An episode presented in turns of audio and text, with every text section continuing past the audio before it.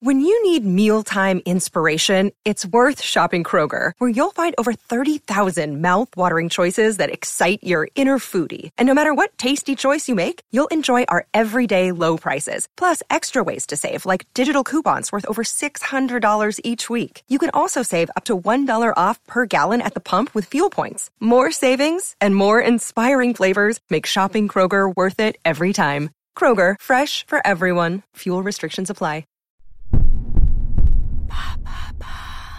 Quelle est l'origine de la Marseillaise? Merci d'avoir posé la question.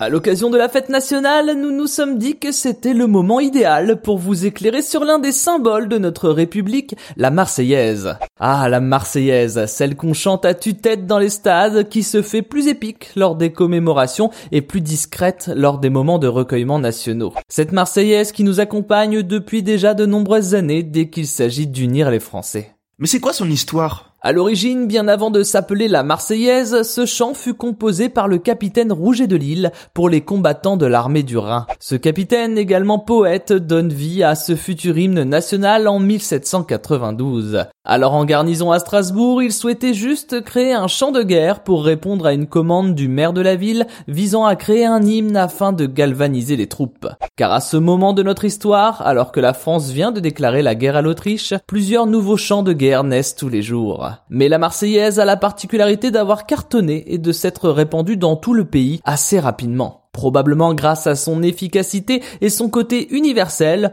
un peu les mêmes recettes qu'un tube de l'été quoi. Elle s'est donc répandue aussi rapidement qu'elle a mis de temps à être créée, soi-disant en 5 heures selon Rouget de Lille, durant une véritable nuit de transe où tout lui paraissait limpide. Et c'est qui Rouget de Lille? Il s'agit d'un capitaine d'armée, grand défenseur de la monarchie constitutionnelle. Et oui, le créateur de la Marseillaise n'était pas un révolutionnaire, mais bel et bien un royaliste. Au-delà d'être militaire, Rouget de Lille est journaliste, auteur et compositeur, et il est un proche du maire de Strasbourg de l'époque, Philippe Dietrich, le fameux commanditaire de la Marseillaise. Et pourquoi ça s'appelle la Marseillaise alors? C'est vrai que si l'on se fie à ses origines, notre hymne aurait dû s'appeler la Strasbourgeoise. Mais c'est grâce à son incroyable succès national qu'il a été rebaptisé la Marseillaise. Car peu de temps après sa création, pour fêter l'anniversaire de la prise de la Bastille, les révolutionnaires marseillais sont remontés à Paris à pied, plus de 20 jours de marche. Ces révolutionnaires, durant ce périple, ne cessent d'entonner l'hymne de Rouget de Lille pour se donner du courage. Et une fois arrivés à Paris, les gens, à force de voir des Marseillais chanter cet hymne, le rebaptisent le chant des Marseillais, puis finalement la Marseillaise. Et pourquoi c'est devenu l'hymne de tous les Français? Car elle fut la chanson parfaite pour célébrer les victoires du peuple. Entonnée en 1792 lors de la prise des Tuileries et l'arrestation du roi, on la réentend un mois plus tard à Valmy lors de la victoire de l'armée française face à la Prusse. Mais longtemps considérée comme un chant révolutionnaire, elle ne devient l'hymne officiel du pays qu'en 1879. 1879, l'année où les républicains réussissent à prendre le pouvoir sur les monarchistes. Et une fois au pouvoir, les deux premières mesures des furent les suivantes. Choisir le 14 juillet comme fête nationale et faire de la Marseillaise l'hymne officiel de la France.